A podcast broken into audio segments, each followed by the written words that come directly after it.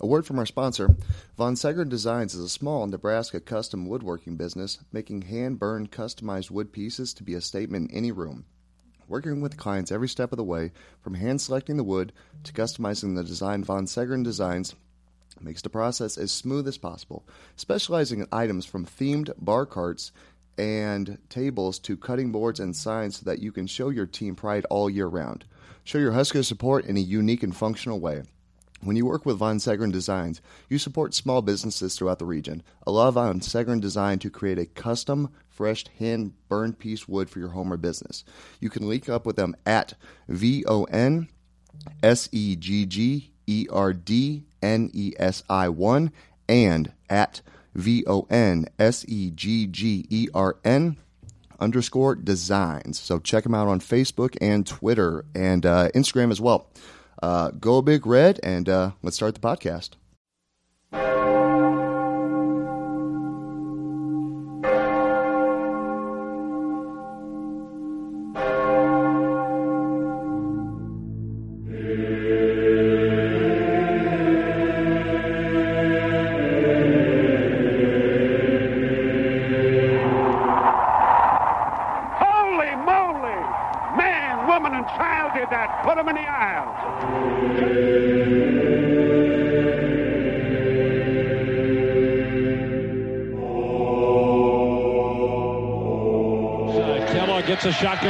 Final play of the game.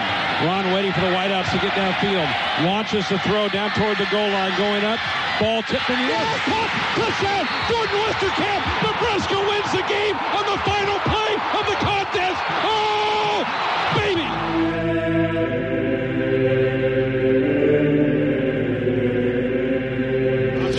Back to throw is Martinez. Now being chased. Throws it out. A flat. Burkhead makes a catch. Sits a tackle. 25 20. 15 10. 5. Rex Burkhead. Touchdown, Nebraska.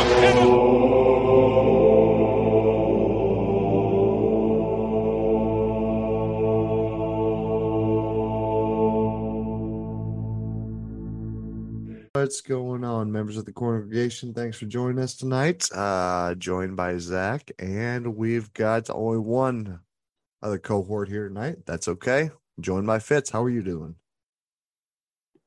I am doing fantastic. Um, yeah, no no complaints.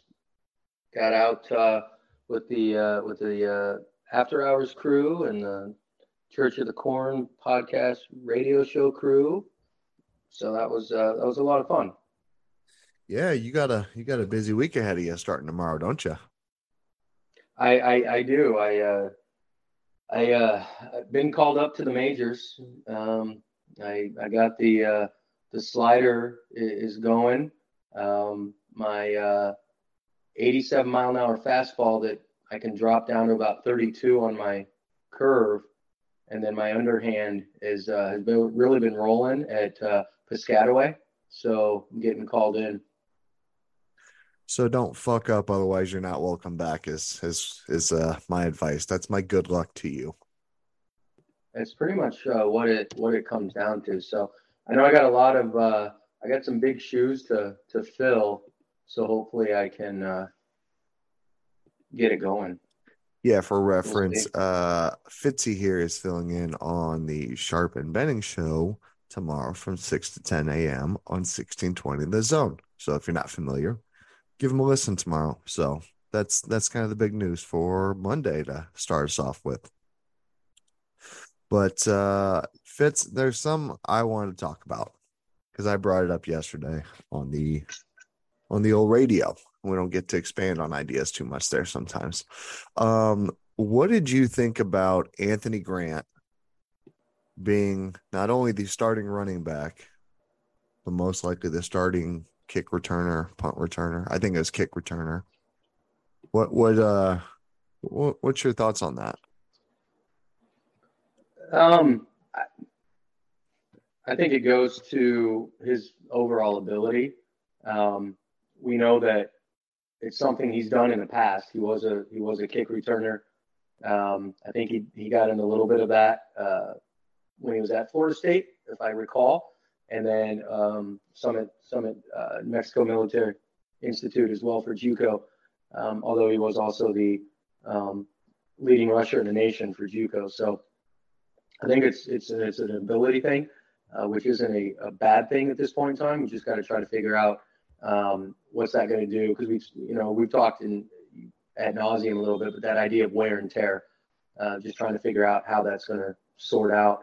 Do you think it is it an issue for Grant first, and then the second part of that is it a sign that there's maybe nobody else, or is he just that good and they need him out there? Um, that's it. That's I think talent wise, he's up there as one of the most talented guys, and I think that's why he's getting the sniffs on the field um, at running back and kick returner. I, I remember watching this film. Uh, I think it was around Christmas time. I don't know. It was sometime when it was cold as balls outside. Um, so I was watching it inside where it was nice and warm, and I remember him just lighting the field up, just changing direction, cut on a dime, great hands. Um, he did that. Now, granted, that was at JUCO, but let's not take away anything anything away from the kid. He still put up over seventeen hundred yards, so it's not like he's not talented. Fucking kid's stud. Um, I would not like to see my starting running back as my starting kick returner, but if Billy Busch is is saying that hey, thumbs up on this, and this is the way we want to go, I'm, I'm going to trust Busch and Applewhite in that department. I think they've earned enough in their time as coaches to kind of earn their stripes, I guess, or you know, to earn that second guessing, or I don't know. I I, I think that they they've got enough respect in that room that you're not gonna say, well, I don't know about that. It's well, and they're just. I think you know. I would like to think that Busch, behind the scenes as a an analyst last year, right, was was giving his input and was was talking to the coaches, but he couldn't be on the field actually coaching. He could break film down and he could, you know, find the glares. You know, hey guys, uh, I noticed on the film we were supposed to kick it to the right by about 30 yards. Let's work on that. Those types of things.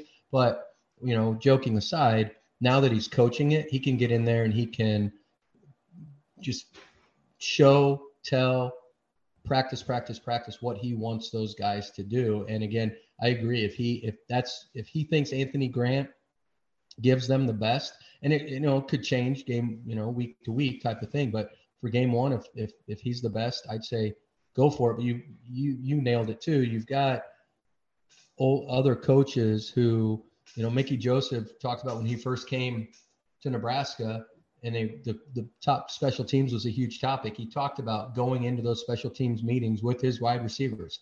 And he sat in and was learning and wanted to know what the expectations were from that coach. And if he understands that and he could look at it and say, yeah, he's the most dynamic in the kick return. Now I want to separate kickoff and punt return, right? Um, because there's some different names for punt return. But if they say that he gives them that, I, you know, the best player available to be that kick returner, I say I say go for it because it is structurally it's way different than you know fielding the punt. You you have a little bit more time. Um, you know he's maybe he's he's better at seeing lanes. Maybe I don't know whatever it might be, but no matter what, if they're not getting the job done in front of him, you know that's not gonna that's not gonna go either. But you know even some of the names that have come about that are on kick return, uh, blocking, you know things like that, the upbacks and all that stuff, I think it's it's it's going to look it's going to look dramatically different, thus hopefully dramatically better. Well, one thing that I do like that they that they've said publicly is they do like a running back being back there because they like the physicality and, and someone being used to being hit on 20 plus plays a game. They like that person being back there. To me, it makes a lot of sense. Your running backs are usually some of your most dynamic players on the offense anyway. So why not put them back there to get them another touch or two? Um, you know, honestly, if they're downing it and they're at the 25, it is what it is. I can live with that. Um, I'd love to see that special teams department just get to average. I mean, just mm-hmm. 50, 60. If you can get to that range in the country, I'm good there. But um, stick, go, you know, kind of going with special teams. Um, Whipple said it himself. He goes, you know, we we've got a damn good kicker. Let's let's do enough to you know get the offense going. Let's try to get down there. Let's try, try and score points. But we've got a damn good kicking game to fall back on. I mean, we haven't been able to say that in how many years where we felt confident saying it? Because going into 2020, you know, we didn't feel confident saying that. Well, if if the opponent's average starting field position was the 37, right? That points at a couple of things. Number one, um, consistent punts from our half of the field trying to flip it, but we're whether it's a return or just the, the punt position of our 37. Um, or the fact when I think, and this lends to this a little bit more, is the the offense gets down there and they're out, you know, 35, 40, 45 yards out, whatever it is, and the option to kick isn't there. And it's fourth and five, it's fourth and six, it's fourth and seven, and they're forced to go for it.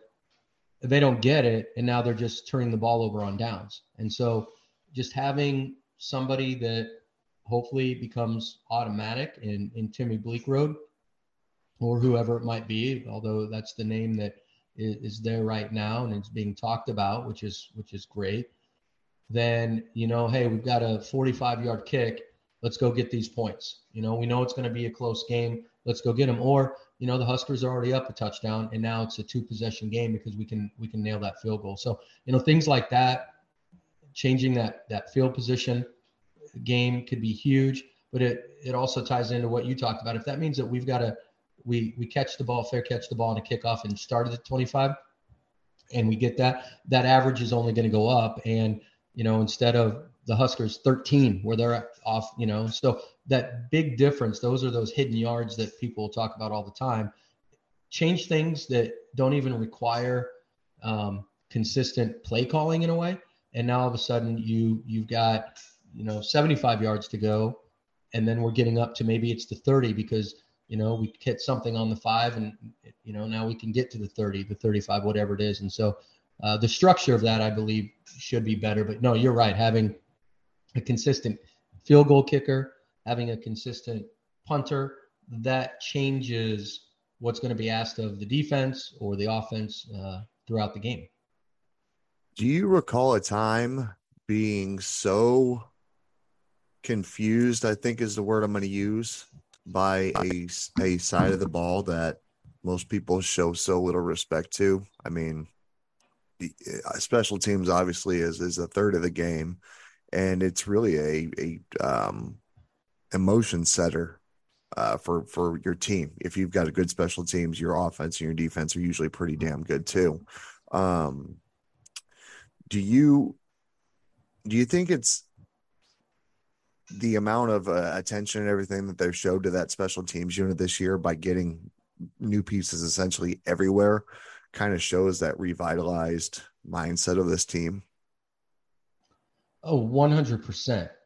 When, you know, even in the spring, coaches, for example, and we'll kind of, we can work through this, but even just dropping a name like Phalen Sanford and the what he's doing on coverage units and then coming back and they're you know even coming out from husker media and video and all that stuff a couple um, kick you know coverage hits and tackles that he's made it, that that mindset shift right there saying we want to make this important. We want to make it exciting. Uh, they want to make it intense. They want to make it i mean sexy. You want to be on that on those coverage units. You want to be on special teams now.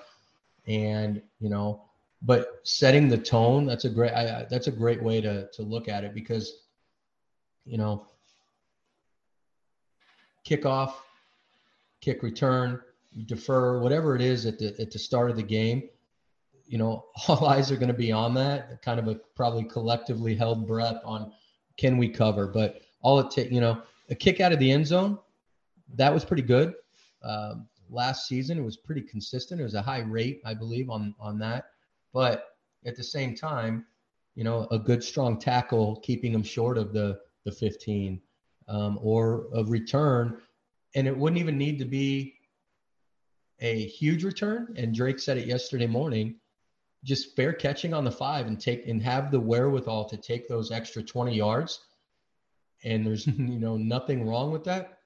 And off we go. Just those little things like that can I think can change the mindset not only for the fans but back to your original question the culture of the team. I think that the investment that they're putting into that side of the ball is huge, and now we've just got to get a return on that. And um, no, no pun intended, honestly, but it's just it's gotta it's gotta be there and it's got to be consistent. What do you what do you think? Yeah, I mean, you're counting on, and I feel like this is the mantra for the entire team at this point is you're counting on so much to come together this year and go right when nothing else has gone right the last few years for this team. Um, you know, you're starting with a brand new long snapper, brand new punter, brand new kicker. I'm gonna guess you're gonna have a lot of new starters on special teams as well. Um, so you're you're really planning on a lot to go right in a short order. Um, it's it's it's tough, but I I do think it shows Frost taking that step back, to that CEO role that he's proclaimed that he needs to do. Um, I feel like he was smart enough, whether that forced his hand or not. I, I don't give a fuck how he gets there. I just got to get you there. Um, he's seen a weakness, and yeah, maybe it was months later than most of the fans wanted him to see that weakness. Bill Busch being the last hire um, he made the hire with, I think, the best possible guy he was going to get. And I think a damn good coach. Well, to jump in real quick, that last hire part, I think probably knew because the timeline of it, whether Busch was out recruiting, doing some of that stuff, I think he was in some way a coach by name, um, just trying to figure that out. But I think the the bigger part of that Frost as a CEO, the fact that he brought all those holdovers from from Florida up here, you know, friendships, trust, yes men, whatever you want to call it, not you know whatever you want to say that they were, there were too many of them, and holding on to your quarterbacks coach took away a position, right? You've got, and I think being able to step back, and Trev Alberts obviously has a huge amount of influence on that based on the record. I mean, let's just get to it. Hey, here's what you have to do. We don't know what those metrics are again, but no CEO want wants come, a shitty manager underneath them, though. Yes, exactly, exactly right. You're the face of this. You're going to be doing the day to day operations. I'm up here. You've got to make me look good. So what can I do? And sometimes it's that tough love. Like here, you need to make some changes. And so, but like getting rid of Verduzco, letting him go, sorry, and then being able to open up a coaching spot where you don't need a quote unquote quarterbacks coach now because you have Whipple who has experience. You have Mickey Joseph, you have Scott Frost. I just it, it if those were the decisions that he made and came to that, whether it was through influence from from Albert or um, on his own, kudos to him. Um, and you know, he also said it then too. You know, he just realized that it didn't make any sense to to get in the mix of the play calling now and to get in the mix of that stuff. Just let Whipple do his job. That's not what a CEO does. Um, I've got to let my guys do their job. Is that does that project well for the overall state of the team heading into the season then? Yeah, I I think it does. I mean, you I've said numerous times, and you know, it's you have your head coach, coach your coordinators, coordinators, coach your position coaches, position coaches, coach your players. You know, it's kind of a top down thing. Be the CEO, oversee everything, but don't don't get caught up in the minute. Once you start getting caught up in the minute, that's when as a CEO that you're going to lose your edge. I, I really feel like he's been caught up in the minute the last four years um, for the good or for the bad. I mean, the record is what it is. I, I don't think we have to go into that. It's not acceptable where we've been. And I think we all realize that and can, can agree on that. But also, we're in the transfer portal era where technically there is a record of teams flipping Michigan State, um, utilizing the transfer portal heavy. Is it a risk? You bet your ass it is, but it can be done. There is technically a record of it being done. Am I saying they're going to go 11 and 1? No. But I do feel like they flip around the record and, you know, kind of get to where they honestly. Well, let's, let's talk about that record because you've mentioned how you you feel that it's eight wins to keep the job, right? And yep, that's kind of where I'm at. I think it's going to be eight. Connecting to that, you have Sipple now in his latest article from On Three, kind of connected to Gerry DiNardo's visit. We were gonna we were gonna jump into this. Um, that seven wins is that number. And, you know, for a lot of people are saying bowl eligible, great. But I, I, think it has to be more than that, you know, because. Yeah, you're at six and six at bowl eligibility. Technically, you can get in at five and seven if there's too many bowls. Yeah, you've got the academic stuff. you've got all that. You, yeah, and you don't want to. You don't want to do that. That doesn't. That's a bad look um, under the circumstances. But I really think that if those changes come along, you know, and those little pieces come together, and you said it, let your let your coaches coach, um, positions, you know, and, and things like that. But trust that those guys are are doing it. I mean, I would love to see, you know, Coach Frost be able to you know, during the offense if he needs to. Offense is out on the field because Whipple's running it for the most part. He has to go over real quick and and and talk to the defense as well, even if it's just a a, a pick me up, a motivational thing, and support. Um, you know, root support those guys or whoever's on the field, whoever's in the booth. Just doing those things that a head coach should do that we've all we all kind of see. But then on the other side of it, we also see coaches who are very hands off because they have that trust in their own guys that are going to do what they're hired to do. So I'm I'm happy you brought that point up because I want to bring this point up now with now that he's got Whipple on the offensive side of the ball. Out of all of his offensive coordinators, Whipple is the only offensive coordinator that he's had on staff that has been smarter than he has or more experienced than he has been as an OC. Scott Frost, you know, you had Walters yeah. there. Um, uh, you had Lubick there, who you really can't say what their jobs were on the staff. You really didn't know what they did or kind of what their impact is. You won't be able to say that about Whipple. You're going to say, oh, okay, here's what we're doing under Whipple. Um, I think someone did a kind of a poll on it, or, or not a poll, I, I guess, um, an average, if you will, of of his run pass ratio and I think Whipple's a 55 pass, 45 run percentage a game, which hey, with it is what it is. I mean, in the spread game, that's that's almost as good as you're going to get anymore. Is 55, 45. It's, it's a passing game now.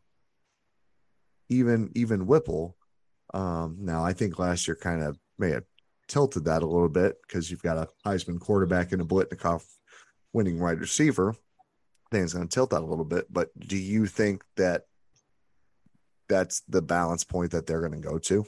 Is kind of a 55 45? 55 pass, 45 run? Yeah. Yeah. With the way I, that, that that running game, or, you know, with the backs that they've got on roster, mm-hmm. plus the, the inexperience of the offensive line, new quarterback, new receivers, essentially. I mean, it's tough. It's tough. You you know, and it's it's funny if if it was maybe anybody else but Whipple in that way. Just you know, you look at his history, his experience, his track record. You know, coaching uh, guys, you know, at, at UMass, and he he finds one or two, and he knows what he has to do. He's got to get the ball in his playmaker's hands, right? If that means passing the ball, you pass the ball.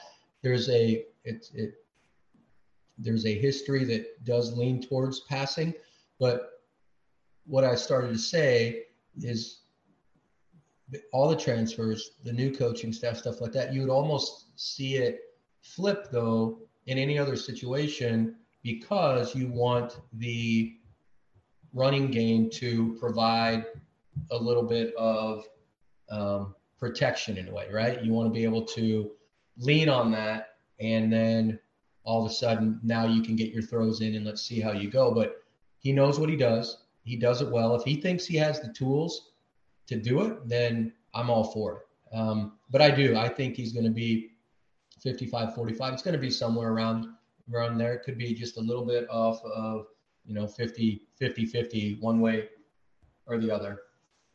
Well, he's been doing it since like 1887. So I would imagine he's going to be able to put some stuff out there that's going to be able to throw some folks off. Um, I'm just really hoping that kind of like we we've been saying that just utilize your your best pieces and players and just put them where they need to be. Um, pet plays it's something that we need to see this year. Just something to get the offense into a rhythm. I haven't seen that. I'm hoping we get it. So um, I kind of wanted to go through some of those questions that people sent to me. Uh, there's some pretty good ones I think on here. So yeah, don't let me don't let me forget. I do because you talked about you know what we're seeing. I want to jump back later on to uh, DiNardo from the Big Ten Network coming down and seeing practice as he goes around the league, uh, stopping at all the universities. So Actually, that's a good idea. Well, since since that's kind of something you just mentioned, let's let's just chat about it while we're talking about it. Okay. Okay. I just you know when you talked about seeing it, I it, it popped into my it popped into my head. Um, the big part that for me that, that came out of that was because like oh, just real quick, something you had mentioned earlier, Sipple and DiNardo kind of have the same, you know, we'll say number in their head on what they think he, Frost needs to be at to keep his job. So I think they both said seven, if I'm not mistaken. Um, so seven on two pretty highly respected news guys that a, a lot of people around the Nebraska area are, are fond of. Um, it's it's lofty, but it, I mean, when you look at the schedule this year, it I feel like it is easier. You, you get Ohio State off the schedule, which is always nice. Got to go up to the big house. Got to go to Kinnick. I mean, you got a lot of big games on the road, but you got a little, you get some help at home too this year. So it's just, well, I, it's an easier schedule overall, and the talent on the roster is better, and and that's one thing that he brings up. Well, and and and Sipple from on three at the very beginning of the article talked about that you know, DiNardo's not a guy. He's seen enough. He's been around long enough. You know, res- like you said, respected. Big Ten Network. He's not going to inflate anything, and he's not. He's not there to you know to to pump smoke and and rainbows and and, and unicorns to the team.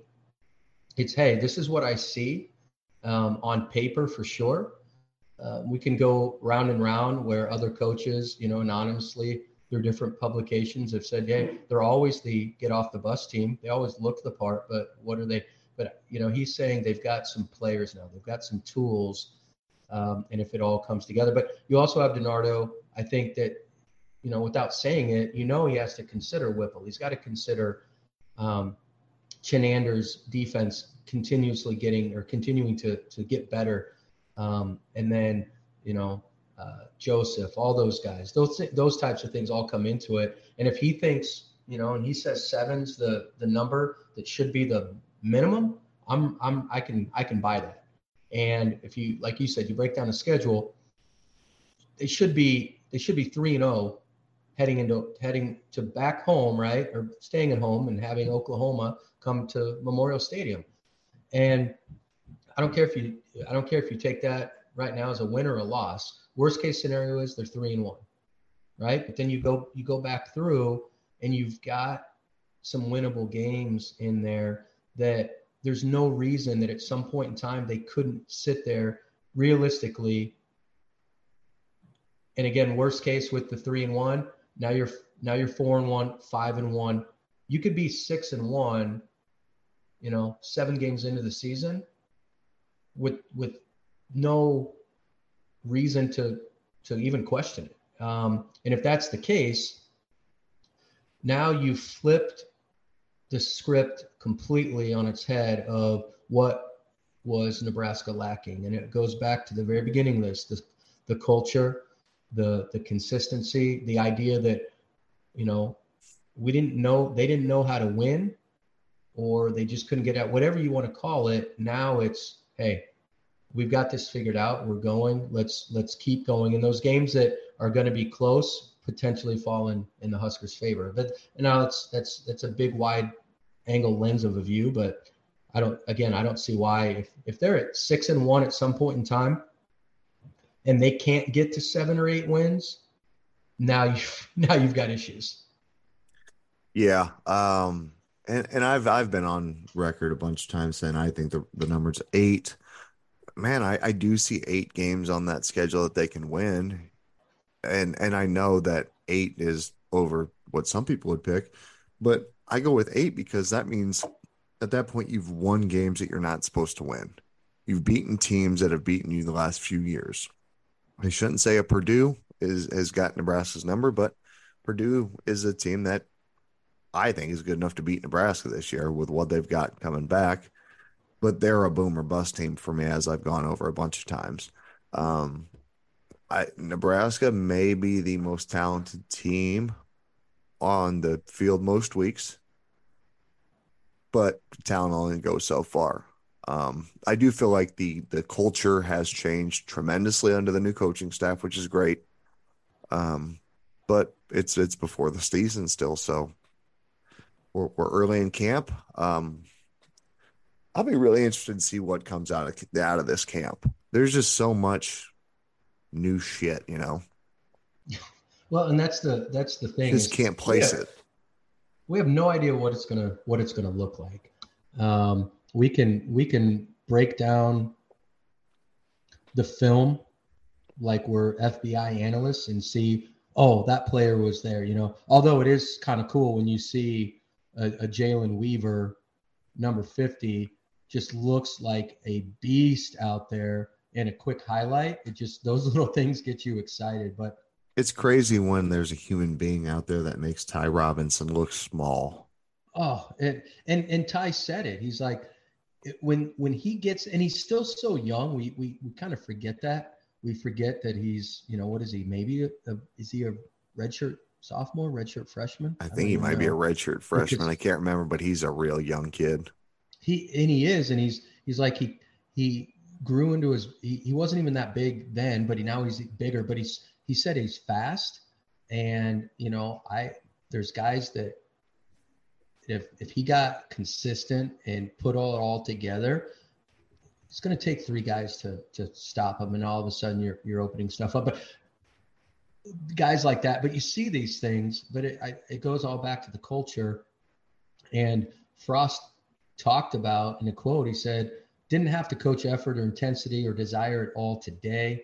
This is a hungry team and seeing a lot of really good things. It's been a fun few days.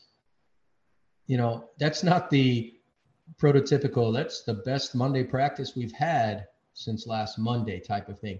This is you can you can parse that quote out however you want, but for me, it's the players are a leading things, holding each other accountable, and doing their jobs because they know what's on the line. Um, Nelson has said it. You know, he's playing. Yeah, he's flat out playing for coach. He trusts him. He doesn't want to play for anybody else, so he's going to do his part to make sure that he comes back. And so all those types of things. But that's that's the big culture part of it for me. So if that's what they're seeing and that's what they're getting, you know, yeah, sky's the limit. Yeah, it does kind of feel like. It and I don't know, maybe this is because we've never had access to players like we do and get talk to them on a weekly basis.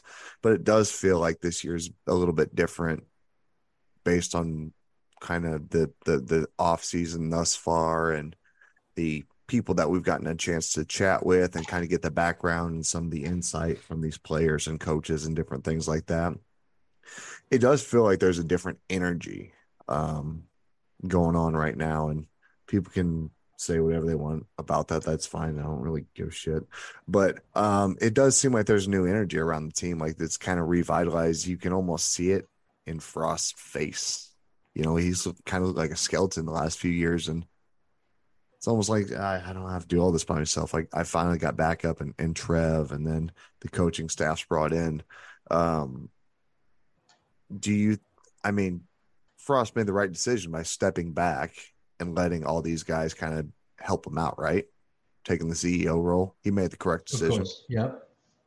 I, I, I, he, I think he had to because part of it was, and you said it, you know, earlier that Whipple comes in with so much experience, you know, just based on that and and what he knows and and what he can do.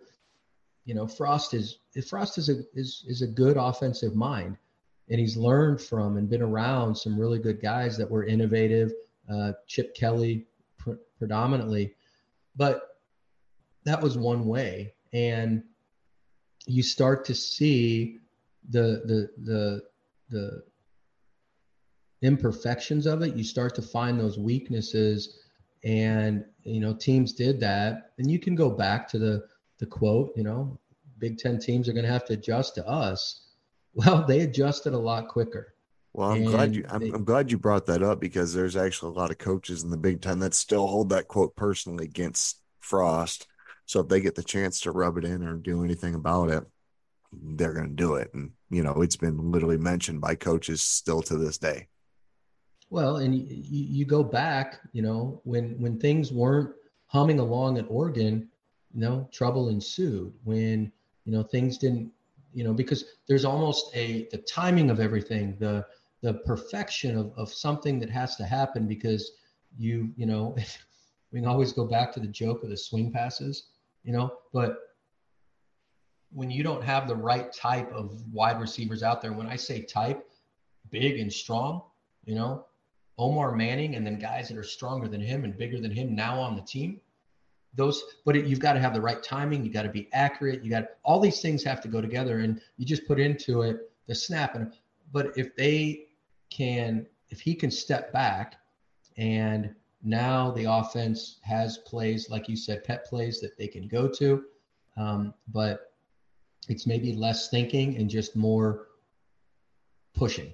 It's more fight. It's more just hey let's get in there let's make it down and dirty and let's get three or four yards and pound pound and then we'll we'll get one we'll break something or passes that are you know just systematically i'm trying to figure out here um, kind of just positive in a way it's not yeah. it's not going to hurt the team if it's incomplete versus you know the swing pass that oh i missed it and then we let it bounce and it doesn't go out of bounds was that a backward pass was that allowed those sorts of things and so stepping back, uh, but being able to look at it and, and say, okay, this group, here's what we need to do. This group, here's what we need to do. You know, this is what I'm seeing, and, and he's talking in that regard. Again, in my opinion, it's it's the best thing that could have happened because you know you don't just you don't want people that are just going to continuously fight you and and and go against what you're trying to do but you can't you can't be surrounded by yes men either you know you've got to have a little bit of um, dissent amongst the ranks, at least to create some some ideas. Got to have someone keep you honest, and if you're just mm-hmm. surrounded by yes men, then I I don't feel like you get a true benefit of of your full potential at the end of the day. So, um, yeah, I I um I, I'm I'm really interested. Like I said, I think it's just there's tremendous upside this season, but you need so much to click and go right that it's going to be tough. It's going to be a real tough season, but um, it's got to get not... here. I we just can't wait. I mean, the 27th cannot get here fast enough just to see what that looks like out on the field, man. Oh yeah, well, and we'll do our breakdown the week of and different things like that. But I figured what we would do. We talked about a little bit ago. Is I got some questions that we got sent to us, so I figured we kind of break these down and then call it a night. What say you? you? The, uh, the congreg the co- members of the congregation have sent in their prayer requests and they they did and the first one it, it's we've talked a lot about media already tonight, but um, first one I think is a pretty good one. It's from Bryce, and he says, "One thing I always ponder is how much credence do you put on national media like the Big Ten Network, who was recently on campus seeing the team." um, perceive the Huskers year in and year out outcomes. GBR. Get that question, Fitz? Yeah, I'm trying to kind of go through in my mind. What do you what do you think? Um, so I think I'm gonna go small scale and then I'll go big large scale.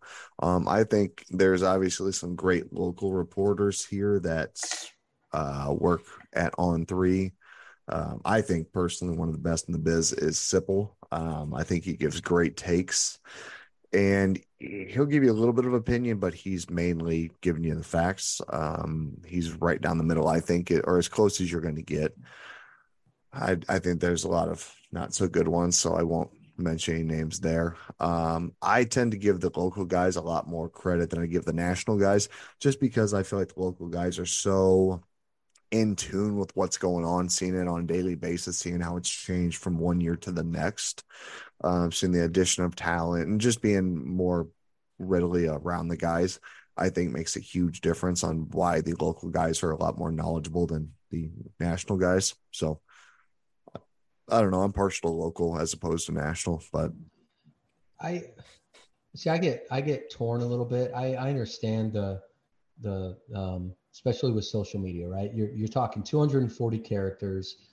Um, if they're not if they're not connecting it to an article, which again, you have to read the article. I don't, and I'm tired of the the paywall stuff. Like somebody complains that they can't get. I you, you get it. Either pay for it, or you're not going to be able to read it, or hit your limit for the month. Whatever it is, but then don't complain about something.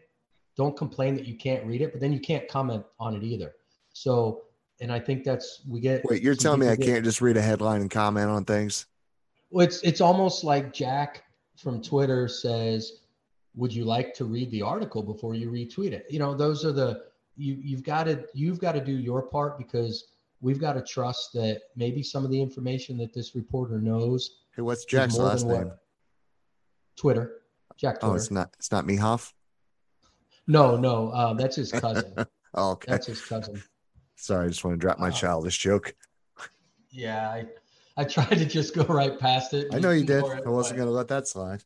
Oh, um, Swedish. Anyway, um, you know, I, I think they're good, but there's we we as readers of it though too. There's and this isn't any breaking news, and not to go down this road, but you know, back in the day, you had the paper and that's what you trusted. You had a couple of news stations and that's what you trusted because they had the information. We're at a place now where we can access other information. We've we've now been able to access players and they come on and they trust us and we talk. And you know you can hear it. So it's not like we can put stuff out there and just put words in their mouth. So anybody can go back and and, and check the check the tape. So we we we still have to trust them.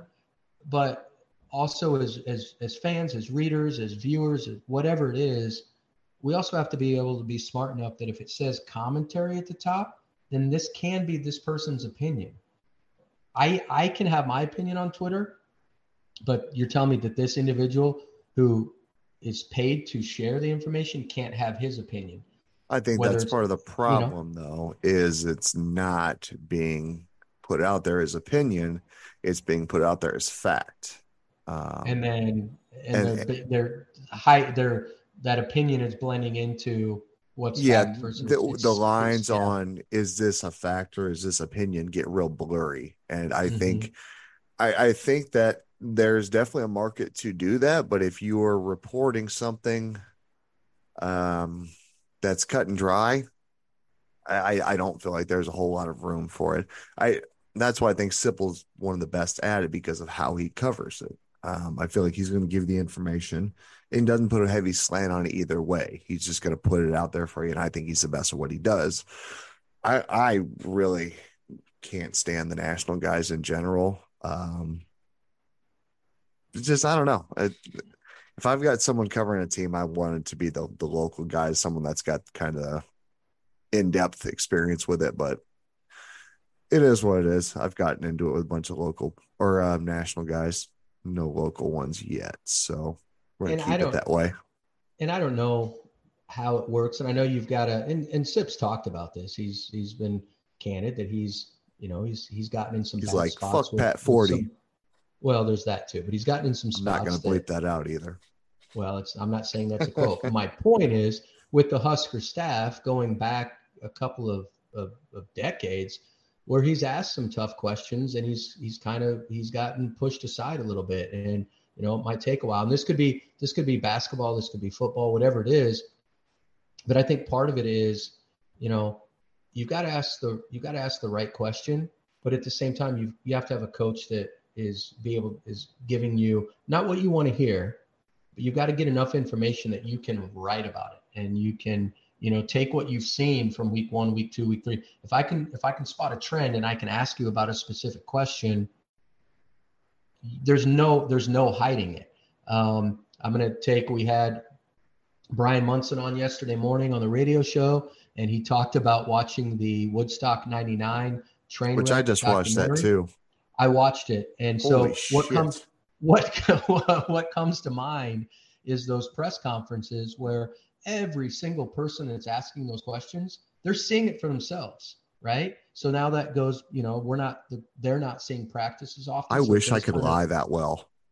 Yeah. Just in that bold faced lie. That's the point. We, you know, you're, if you've got somebody on the other side of the microphone telling you that information and we, so what do you, what do you write? Do you write what they say or do you write what you've seen firsthand and I think that's kind of where it gets a little bit blurry, like you said. So anyway, that's that's that's a way too long of a discussion on on that media question. I it's it's not an easy job. You've got to find a way to be informative. You've got to find a way. But again, today's day and age, social media, things that are just, divisive get get clicked on, and they get that's what you know that's what you're going for. But at the same time, we we all can't just we get mad when Frost would say this was the best practice we've had in a while. But we get mad when a reporter says, "Oh, it looked a little looked a little tough out there," you know, blah blah blah. Like, what do what do we want? And so, just be like know, Sipple. That's all we want. Be like Sipple. Okay, all right. He needs to. Uh, he could retire and set up a multi-million dollar company of training and and what how what to do. So there you go just remember you got to be careful here and you'll be fine. Um, good question from Greg here. Uh, I'm going to kind of condense it and because uh, I'm I'm lazy. Uh, is Oklahoma a better team than last year? Oklahoma Sooners are they a better team overall than last year? Number one, I knew the Oklahoma team that you were talking about. You didn't look like number it. Number two, I heard the question. And number three, I was just thinking let me think. Let me formulate a response first. Oh Jesus! Um, you know, dead air is not a good thing. Fitz. No, no. I the the first thing that was gonna I was gonna say is I don't know, but I can tell you for a fact they're a different team. That's I thought you were going to say, the, is that the guy that's coached by the guy that's got the mullet? That's the no, that's Oklahoma State, and I'm that's, a man. I'm 40. Um, so I don't know. I, I, I honestly, I can't say that they're better. There's, there's, there's no, we know less about them than, you know, any, probably any team on our, on our roster that, that they're going to play on the schedule. You know, there's teams that they've never played, you know, but at the same time, you could go back and you can look at those coach, but transfers out, transfers in, second, you know, tier players, backups that are probably still top players that could start in at other universities in the Big 12. Um, so they they they're going to be good. You just don't know what you're going to get. Um, how what what are they going to play? How are they going to what are they going to do? Um, they're dynamic. They've got good running backs, wide receivers. Um, that's that's tough, man. That is really tough. To, I'm going to just go right down the middle, um, and I'm going to I'm going to go with Drake's fence sitting answer here and just say they're different. I, I don't know if they're better or not or worse. What do you think? Well, you usually don't lose your top two quarterbacks. well, there's that. Come on now. Now you're just now you're just nitpicking. No, I'm just kidding. Both five stars, and then you're taking a transfer quarterback who's playing with a brand new coach, head coach, and but he does have his uh, was it coordinator or quarterbacks coach that's up there now with him, so he's familiar with that. Guy. I think it's quarterback coach because Lebby, I don't believe has ever coached him before because Lebby has been at Okie or um Ole Miss. Yes. Um. No, I mean, a, oh, and they lost their top two receivers from last year and a starting tight end plus starting defensive coordinator. Yeah, there's no so way in hell that they're saying... better. there's no way in hell that they're better. Um, so I I I know Oklahoma's going to be a talented team, but they also lost stuff in the. They also lost pieces in the draft as well. Um, no, there's no way they're better. Um, and the second you, part of the question was I was going to say I'm going to I'm going to interrupt real quick before you get to okay. the question. I, am gonna I, I'm gonna come back. I I completely agree because what he's going to want, what Venables is going to want to do on off defense, excuse me, is going to take a little bit of time. They're an op. He he coaches an opportunistic defense. Um, they they are really driven by what you know the linebackers making calls, uh, being you know we know that captains and stuff like that. But it's not it's not just it's not easy, and to get that going, um, and you know there could be some ups and downs. Games one, two, well, only two games for them, but you know, I yeah, I, I I can't imagine that they're going to be better as a team. Um, they do have. It's not like they don't have good, strong, dynamic players, but I think overall, yeah, I would I would say no, they can't be better, but it doesn't mean that that game's not going to be, you know, it's not that they couldn't come in and win though either. So, what's your score? How much does Nebraska beat Oklahoma by? So, That's the second wish, part of the question fits. I wish I could remember. Somebody put it out there, and it was it was kind of cool. They they put um, all through the games, and I stopped after a bit, but I did put uh, Nebraska beating Oklahoma by eight plus. Um, I could see I could see a 27 to 17 game Huskers. Whoa, whoa, we whoa. That's uh... I, I mean, I know it's ambitious. It's it's probably a ton of Kool Aid, um, maybe too much Kool Aid today. Wink, wink. Um, so you're drunk? No, I. no. Okay, um, I just wanted to ask. No, no, Ossifer. Um, I haven't had anything to drunk today, but no, I, I, I just really think that if if things are going along, because how can you not look back at what the Huskers were able to do last year? I mean, that's that's the that's the the, the crazy part about it for me. So no, I'm gonna no, I'm I'm sticking with it. 28-17 or 27-17. Screw it. Why not? What do I have to lose, right? That that's true. I'm not asking you to put any money on it, so you're good. Um, last question I got for you. What's your score? Forget this. You're not getting out of it. nice try. I almost I almost got away from it. Um I'm gonna go with shoot, it, it's it's tough. Um I'm gonna go with a lower scoring game. I will go 21-17 for Nebraska. 21-17. Yep. I'll go a little bit lower scoring. I wanted to say, you know, like 87 to nothing, but you know, I want to give Oklahoma a little bit of credit, so I won't completely do that. And don't want Big Game Boomer to cry, make him feel well, bad about his shitty team. Good. Not to Love belabor the point, but you, you get rid of your you get rid of the two five stars. They're gone, right? The the quarterbacks. You you get rid of some of the, the receivers are gone.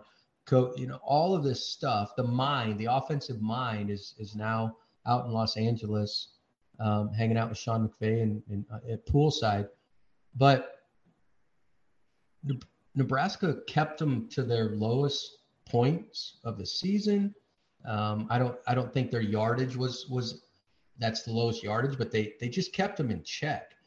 Um, and you put it all together, and I really do believe that our defense is going to take a step forward, better than better than what it was last year. We remember um, what they said about that defensive line, right? It was like playing against a bunch of lumberjacks.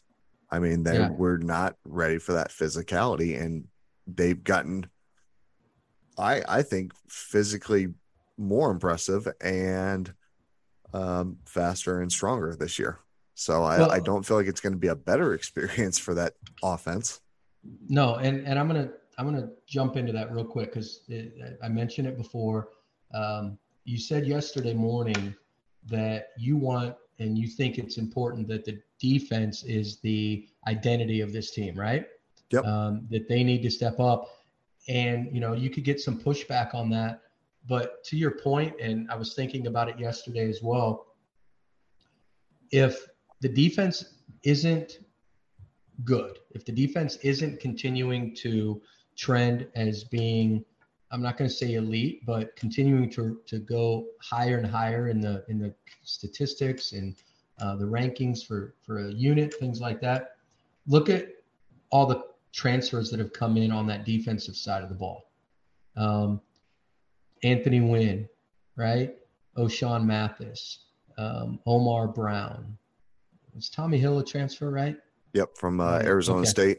Yes, that's right. So, just as an example, those types of guys, if if that defense isn't ready to go and even you know trending in that direction, those guys are. I think it's just a sign, and it kind of points to that team. Could the defense could be the the leaders, but just those individual personalities. The linebacking core is is deeper, I think, than it's been in a long time.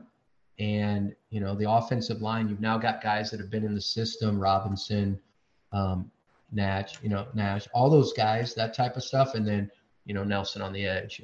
But I don't know. I going back to your point on pushing uh, pushing the Sooners around a little bit. They weren't expecting that. They, you know, the type of, of, of, of style that they play, they want to get those guys in space, which Nebraska does too, because you don't, but they, they have the guys that can, you know, create the chaos a little bit. And now if they're getting the, the quarterback off his mark, they're getting, you know, the timing is off, they're getting them behind the sticks a little bit more, those sorts of things. Like, you know, I don't know. I'm, dude, I I can't wait till the first game. I said it, but now you know we talk about this Oklahoma game. I, that environment, I don't care that it's the big noon kickoff for Fox. It's huge anyway. Well, one that thing environment. I would say God. one thing I wanted to bring up that you you had kind of mentioned about the Big Ten and and defense and different things like that is I remember during the Ochaun Mathis um, recruitment process to Nebraska that one of the big things that were brought up was the popularity and success of um we'll say edge rushers or outside linebackers, defensive ends of the Big Ten going to the pros. I mean, I really do think that the Big Ten has the best um, offensive lines to get you pro ready as a defender. Um, and I, I, feel like that was one of the big things that Nebraska could push over some places like Texas that that they have the um, not only coaching but the the, the uh, competition to get you ready for that next level. So I thought that was a, I think that's a huge thing that that that they've got in their back pocket, helping land a guy like Lenhart. If you've got something that's not broken, why try to fix it? That defense it has an elite coach. Ride with it. Well, you look at Michigan. Um, I'm gonna I'm drawing a blank on his name. Two years ago, Purdue's at Karlaftis Karlaftis um, at the end. Yeah, right. Yep, yep. Is that yep. Purdue? Actually, okay. he just but, came out this last year. Yes. Yeah, so, but drafted, right? Michigan had the had a guy that was a stud that has given teams fits. Oh, Hutchinson. Yes. Yes. Wow. Um, you know those, but you see it. Penn mm-hmm. State mm-hmm. always has a guy or two. I mean, we don't even need to mention Ohio State. You've got an elite edge rusher. Your defense is instantly better because you know you got yes. a guy that can get constant pressure. But Mathis, his team, whatever they recognize that and it's there's you know there's a reason i don't nil be damned there's a reason and there's i think part of it has to be the play has to be the coaching so um, it's a great that's a great catch Yeah, it's um, it, it's it's just something that's kind of always sat with me as, as as if you've got a good defensive player that really wants to come to the Big Ten, you've got another pushing point to push on them. Is hey, if you're trying to get some experience of what you're going to see in the pros, here you go. So I think it's it was just kind of a cool thing that always kind of sits with me. But uh, I only got one last question for you, and it's from Eric. I think it's a really good question. It says, other than a win, what do you want to see in Game One? And then this is kind of just an addition. Would you be satisfied to see like a three-two hard fought win, or do you want to see domination? So, what do you want to see, and what kind of win do you want? I want the kind of win that we've played four quarterbacks in that game out of we don't want to run it up anymore, right? I want to I want to go back to I mean, we did it they, they did it last year. They did it last year. I don't know what what was the what was the score um, uh, I think it was somewhere in the 50, range of like 56 to 10 or so. 10, 7, 10, something like that. Yeah, I don't it, was see, a, it was a thorough um, beating. Let's just put it as it is. I don't see why it couldn't be. Now, I don't want to go that just, you know, first game overseas. There's there's lots that um, starts to level the playing field in, in a way for both teams, uh, but they both have to deal with it. Um, I just, I don't know. I, I, I think it could be explosive. I think, you know, they're, they're going to be ready to go. Um, yeah, I think it's going to be, I think it's going to be a big win. Now I'm going to go back to what do I want to, what do I want to see?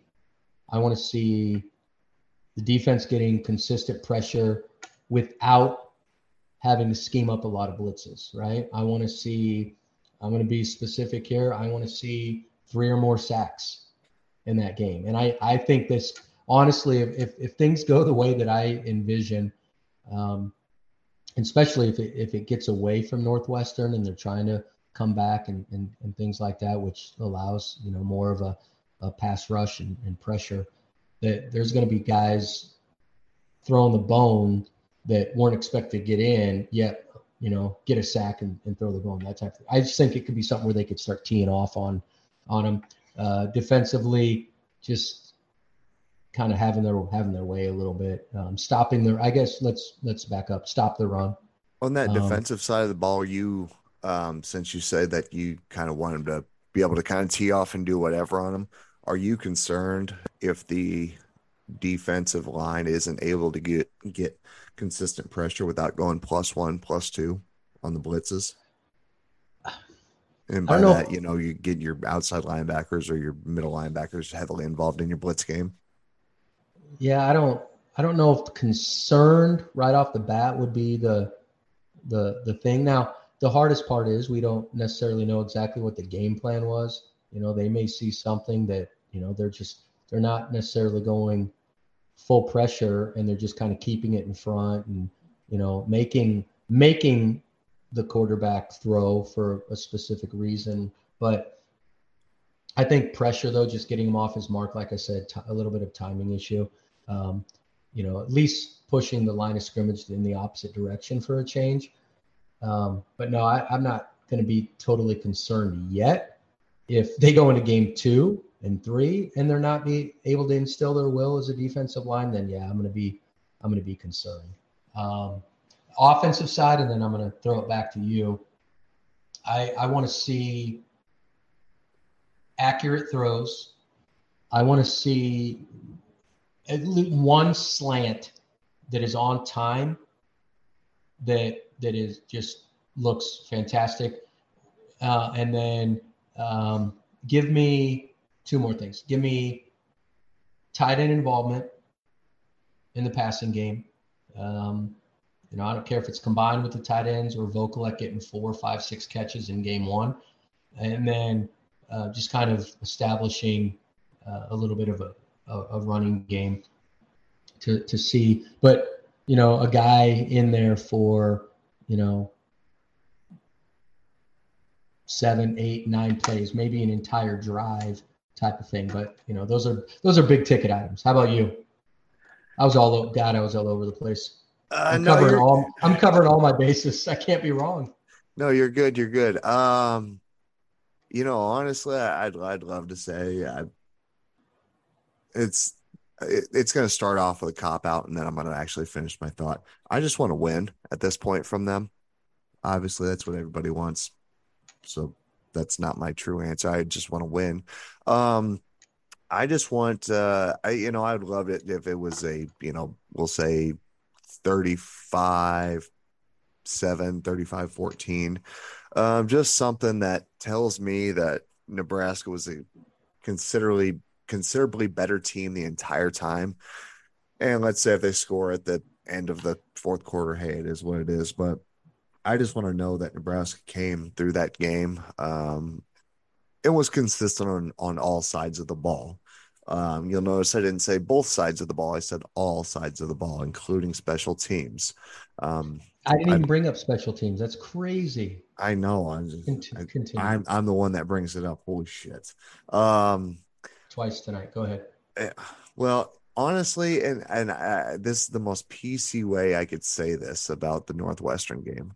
I want Nebraska to come out and beat the shit out of those nerds. I want them to come out and I want to stop them. That's what I want to see. I would love and and there's some great Northwestern fans out there. Don't mean you guys, wink. But what I I just want them to ride that that running game and get right behind those offensive linemen and just go. I would love to see 40 plus um, rushes out of that running back room. I would love to see that week one. If we can get to 50, even better. If we can keep our passes to 15 or less, that's that's what I that's what I want to see at this point. And not because I want to just be run the ball guy. I would love to just put nothing on film for anybody. Keep that film as generic as possible while winning games until you get to Oklahoma. Then bring a little bit out. I mean, you're not going to surprise everybody, but don't put as much you don't if you don't have to put it on film, don't. Do do what you are supposed to do and do it right the first time, and you limit what you have to show. I completely I completely do agree. Boring well. If if they've got to come out in, in a gimmick, if they've got to come out and do some gadget stuff to get past Northwestern, we're in I'm trouble. terrified. Oh, if, we're we're in trouble. If we're emptying the bag to, against them, then yeah, I've got I've got a big problem with what's going on. I want it to be the game. I said it. You, I wasn't as politically correct as you. I said I want to see some of our backups. You said you wanted to kick the shit out of the nerds. Now that was Zach. Nerds. Fitz says, nerds. I want nerds. I, I want. That was. Oh my god. This shit goes um, off the rails near the end every time. But I just, uh, I want, I just want that feeling of you know, being excited when defense comes out, you know, just because the offense is humming and I want the ball back. Or the fact that it's second half of the game and yeah, we're watching, but there's your watch party, there's conversations going on, the the beer is flowing, the box wine for Drake is just, I mean, pouring out of its spout. I just that environment just for game one and just enjoying the rest of the day watching football till about 10:30 or 11 that night with a good feeling. Um, why why not? Why not Nebraska? Yeah, it's been uh it's been a long 4 years under Frost. So yeah, I, you know, I think we got 20 days, I believe. 20 days to get this going and um it, it's it, I'm excited. Um I'm optimistic as I should be um, but yeah, no, we're we'll do the the week of we'll do our Nebraska breakdown. Um, so I, I think that's. I'm going to say something because they're going to go. They've got another week in the states. Essentially, they're. Sounds like from a couple of the guys are leaving on Sunday. Yeah, they're leaving on maybe Sunday, arriving on Sunday. I'm telling you what, if I love what our video department does, and this by no means this is going to get back to them. So I love what they do. I love what the, you know, they kind of find some themes and stuff like that. I'm telling you what, if they don't put out some sort of a practice video, they're getting off the plane, they're driving whatever it is to Holiday Road from National Lampoons, the song. while they're doing this, then they should all be fired. I just, in my mind, it's just, it's absolutely perfect. It's that's that's social media at its at its peak right there. So just, just give so it, just give me that is Fitz. Give um, me that. Are you telling me you wouldn't laugh and enjoy that if if you never want to credential him for anything, that's Fitz. But I will gladly get credentialed. So just remember that's Fitz. Fitz, not with an F U for Zach. It's with an F I T N Z. Um, and you will be back next Saturday morning. Actually, I won't be there, will I? So, no, you will won't be there, but I will be. Two, in two weeks, we'll be back with Fitz and the Tantrums, um, otherwise known as Zach and, and Drake. Oh, sorry, am I getting ahead of myself here? Yeah, no, you're good. It's fine. Uh, I, yeah. I feel like I have to defend myself and argue because that's what Drake brings out of me. Yeah, he's not here tonight, so you're good. Um, real quick, tomorrow we've got Fitz on Sharp and Benning from 6 to 10 a.m. What role am I playing? The zone. That is a great question. It's like on a soap opera when you've been watching it and you notice that there's a new character, but it's the same character, but they look, you know, yeah, older. Just, and, just you repurpose different. them. Yeah. Yeah, it's going to be interesting to see. So, uh, yeah, give him a listen tomorrow. Um, also, you can download the 1620 The Zone app and you can uh, stream it live from there. Fitz will be there Monday. I'll be there Tuesday. So in the morning? Yeah. Oh, I didn't know that. Yeah. Surprise, yeah, will, surprise. Jesus, they will let anybody do that morning show. They really, I, I said it first. They really will. The standards have gone really downhill with me and you, so that's fine. Um, other than that, everybody, uh, yeah, check us out the next couple days on the radio. And uh, other than that, Fitz, you got anything else, man? No, I'm, I'm this this this was a lot of fun.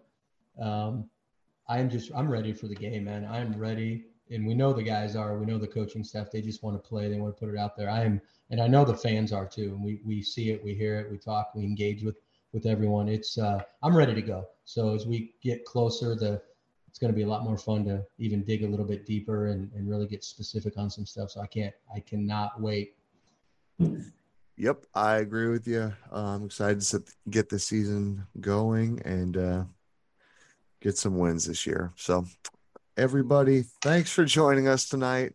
For Fitz, Zach here. Since Drake isn't here, uh, I won't uh, say thanks for him. But uh, everybody, have Very a good cool. night.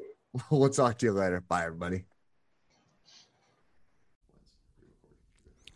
Members of the congregation Let's raise our Kool Aid filled glasses and drink to all the things that were, are, and forever will be Nebraska Cornhuskers. Go Big Red.